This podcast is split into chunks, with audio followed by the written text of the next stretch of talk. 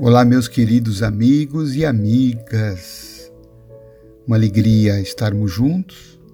Desejo que esse nosso encontro de hoje proporcione a você forças, perseverança nas suas lutas, as quais se sairá vencedor. Uma história para a nossa reflexão, uma história que fala sobre aceitação, resiliência, força, perseverança, confiança. A história está no livro Palavras de Poder, organização de Lauro Henrique Júnior, da editora Alaúde. E diz assim: que se trata de uma fábula que nos chega do Oriente. A filha de um comerciante parte numa viagem marítima, mas seu navio naufraga tragicamente.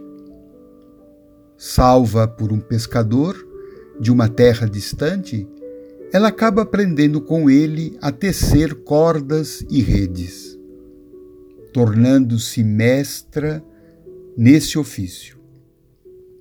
Tempos depois, ela viaja para vender redes e mais uma vez seu navio afunda. Resgatada de novo, ela vai parar numa comunidade de tecelões, onde aprende a fazer tecidos deslumbrantes. Mas a história se repete.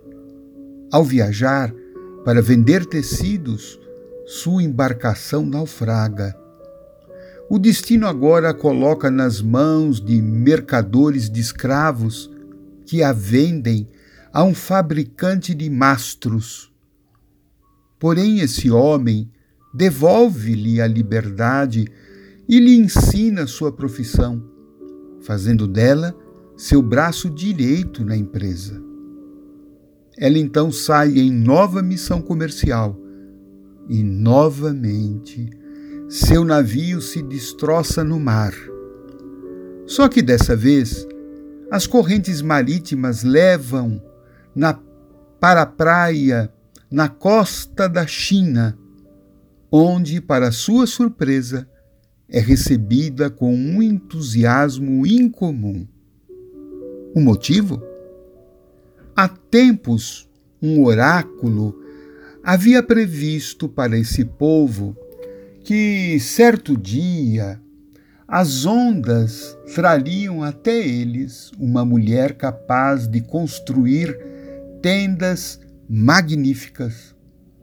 E é o próprio imperador que, chamado ao local, pergunta-lhe se ela teria mesmo tal habilidade. Ao que ela responde: Bom, eu nunca construí uma tenda, mas sei como fazer cordas, tecidos e mastros. Vou tentar. E ela termina construindo as tendas mais maravilhosas jamais vistas, tornando-se uma das pessoas mais respeitadas do lugar. O que é que a gente pode aprender com essa história, né? Eu creio que com esta mulher, uma das coisas que fica muito claro é que a cada naufrágio do navio não se via, não se viu no comportamento dela um comportamento de revolta, de queixa, de insatisfação. É como se ela estivesse acolhendo cada insucesso e seguindo a vida, fluindo com a vida, aceitando aquilo, se entregando às ocorrências e procurando extrair o melhor delas.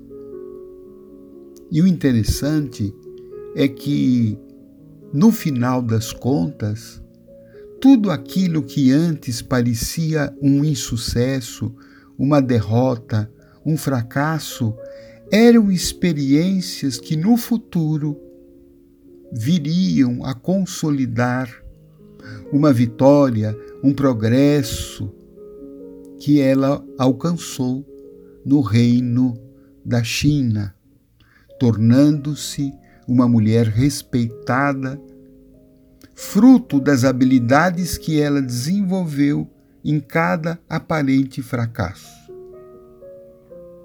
Então, nós precisamos pensar nisto, né?